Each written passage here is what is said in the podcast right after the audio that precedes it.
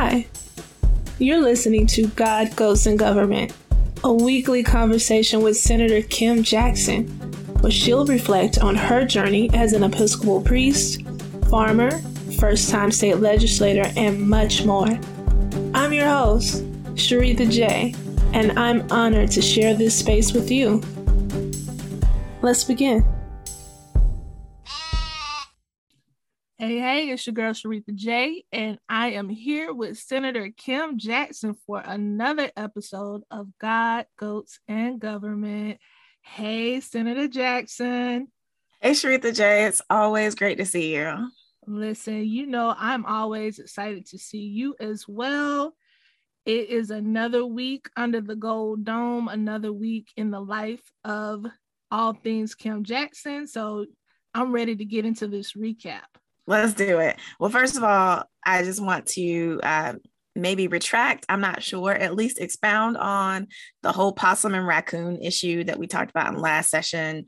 Uh, or, so the funny thing is, as we were recording last week's conversation about raccoons and possums and whether or not you should be allowed to hunt them and trap them year round, as we were talking, my Senate inbox was being filled up by people who supported the bill.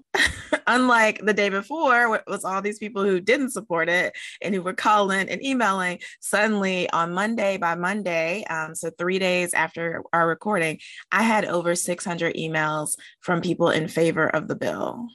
Wait, what? Okay, so just for for for me, I know our listeners are up to speed on this bill, right? But for me, Remind me of the issue at hand with this particular bill. Right. So, really quickly, this is a House bill. It hasn't gotten over to the Senate quite yet. It would change the hunting period for raccoons and possums. Right now in Georgia, there's a time during the year in which you cannot hunt or trap raccoons and possums.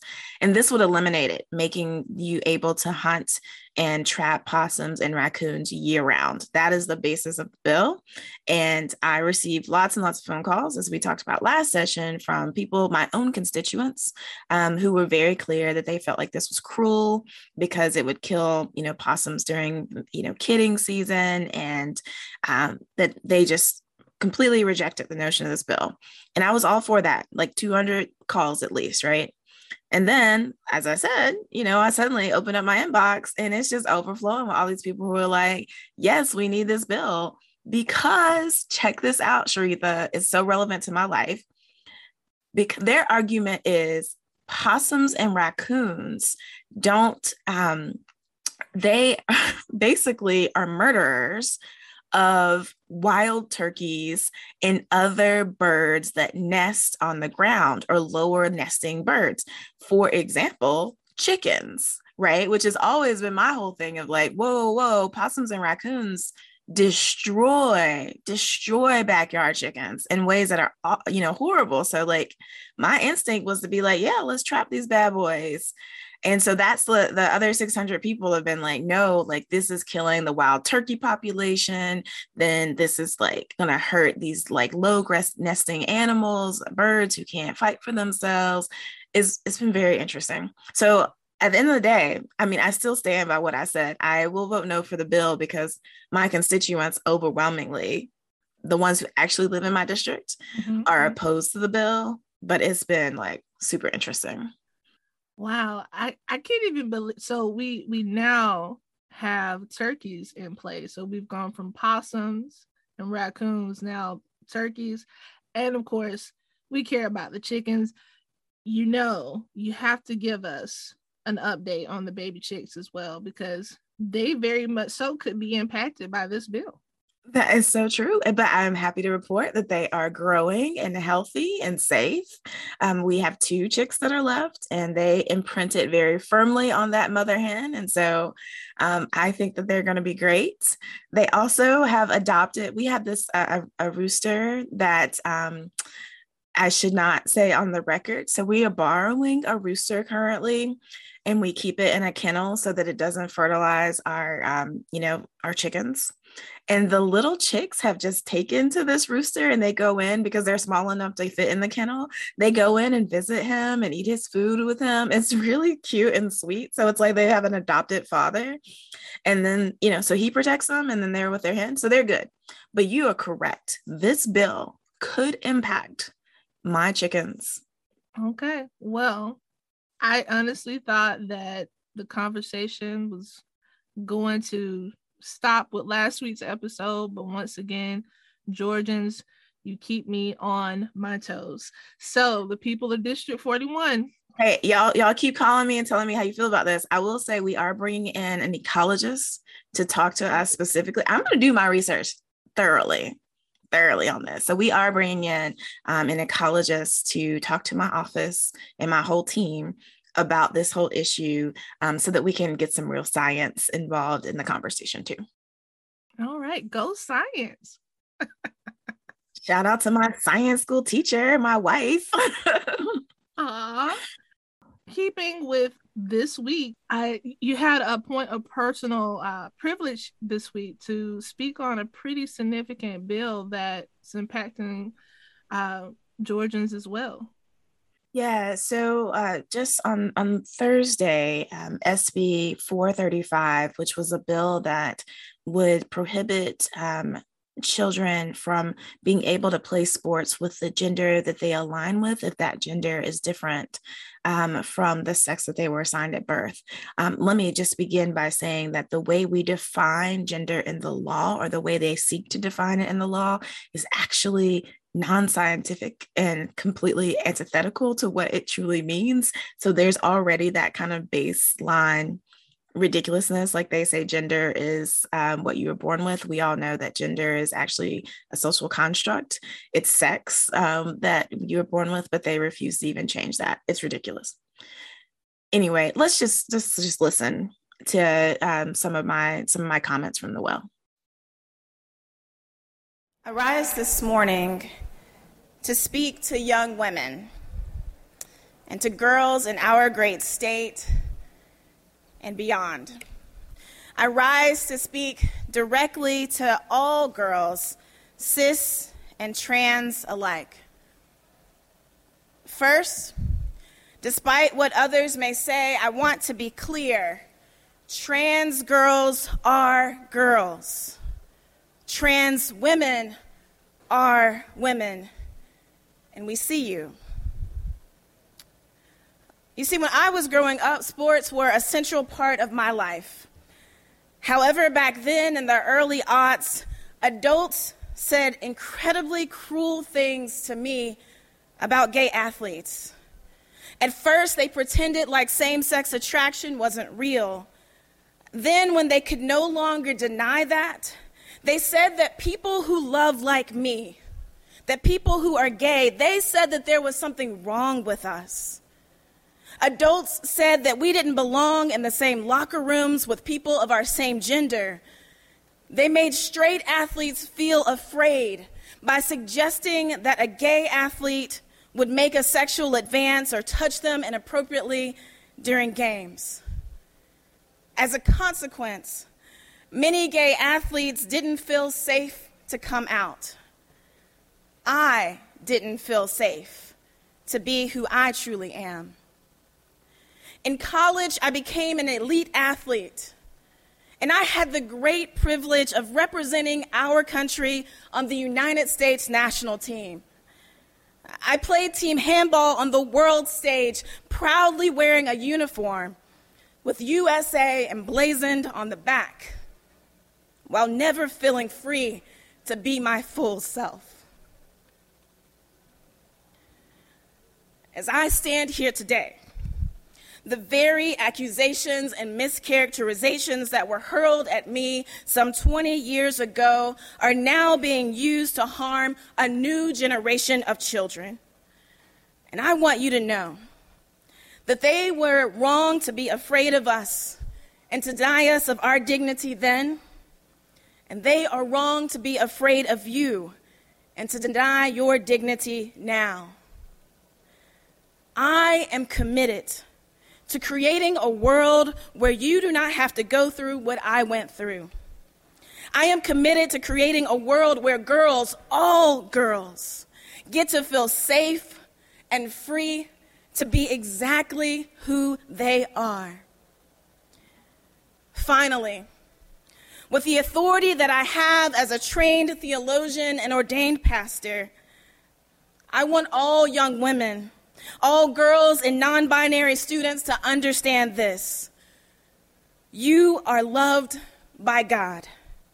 You are created in the image of a God who transcends any human uh, concept of gender, feminine, masculine, and non binary alike. Friends, you are loved. I yield the well. Share with us what this moment meant for you. Um, I noticed that you didn't actually debate the issue. Yeah, that's right. So I I chose to do a personal point of privilege, which is in the morning. It's before the debate begins. Um, I think first and foremost, I I didn't want to. I don't want to debate the existence of trans people. That's not up for debate. That's real. I mean, I didn't want to debate the the value, the dignity, the the importance of trans children's existence and the role that sports could play in their lives, for me, that's not up for debate. Those things are just simply truths. Um, and I think also because I am the only out member um, in the Senate from the LGBTQ community, I I needed to create some space from the debate to be able to just be who I am fully and not have to wear the senator hat right? Like i that's i think that's the beauty of a point of personal privilege. Like people stand up there and they wish their wives and husbands happy anniversaries right? They they tell their mothers how much they love them. It's it really is a point of personal privilege where you you get to say these things that um that I think are really separate from any kind of debate. And I wanted to use that space um, to be who I fully am, which is uh, a Black woman who was a gay athlete who played um, elite sports um, to the highest level on a world stage where I could not be out because I lived in a time, which let's be honest, it's still that time where made, people made really horrible accusations about how gay athletes might behave on the field or in the locker room. Um, and I just wanted to tell those truths. But more importantly, as you you heard from that clip, you know, as I was kind of preparing for that that conversation, I knew in my heart that that the best thing that I could do for any any girl who was listening was to tell them that they were loved. Um, and in so many ways, I think that was that was the pastoral thing to do. I think that was the the right thing to do. But it also it's the thing that I wish somebody had said to me when I was, you know, 17, 18, 19 and struggling with my own sexuality and feeling like I was a piranha. Um, I wanted somebody who had some authority to say to me that you were loved and created in God's image. And so um, that's what I, did. And I did it as a point of personal privilege because um, I wanted to speak theologically. And I don't think that debate, formal debate around the law, is the place to do that. Um, I'm always trying to define and, and tease out where the separation of church from state works and how that fits. And um, I think the point of personal privilege place is the where I, is where I could be a pastor and a theologian. Well, it certainly sounds like a God moment to me. Yeah, you know, ironically, somebody um, retweeted that that portion of my speech and says this sounds like heresy to me, and I read the quote like they were quoting me, where I say, "You you are loved by God," and I'm just like, how in the world? And it goes on to say, right? I say, you are loved by God. And then I say, you are loved by a God who transcends all human concepts of gender. And I'm just like, if that's heresy, let me be a heretic, please. Because that is the kind of God that I want to be a part of, is a God who loves us all, full stop, which is what I was saying. Absolutely. I think about what this moment means to a younger generation, specifically your younger constituents. Just last week, we talked about Bethany, who you were able to sit down and have lunch with and spend time with her and her family. And those conversations that you've had at the Capitol with the students from Clarkston High School, this moment solidifies or shows your solidarity and you standing in your truth um, and being who you are. And really and truly, at the end of the day, that's all any of us can do. There's only one of you, right? So be the best you you can be. So I really commend you on using the platform that you have and making space for this. I know, I know it it will it will make a difference.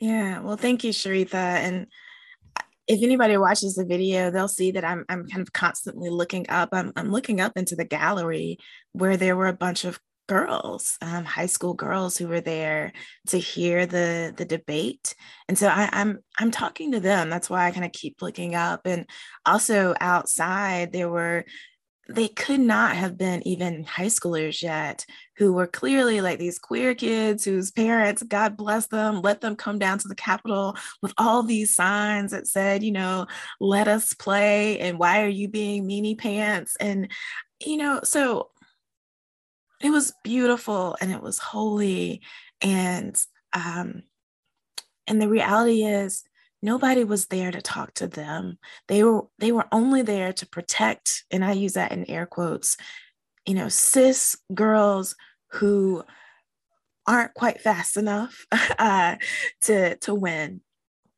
And i wanted to talk to them. And that that's what i really tried to do. I wanted to talk to the girls and to the trans kids out there who were there with their they're really wonderful signs and who would be watching on TV with bated breath, trying to figure out how these grown folks were going to change their lives. Thank you, Senator Jackson, for making space. Again, I, I, I don't take it lightly, and I know those girls, they won't either.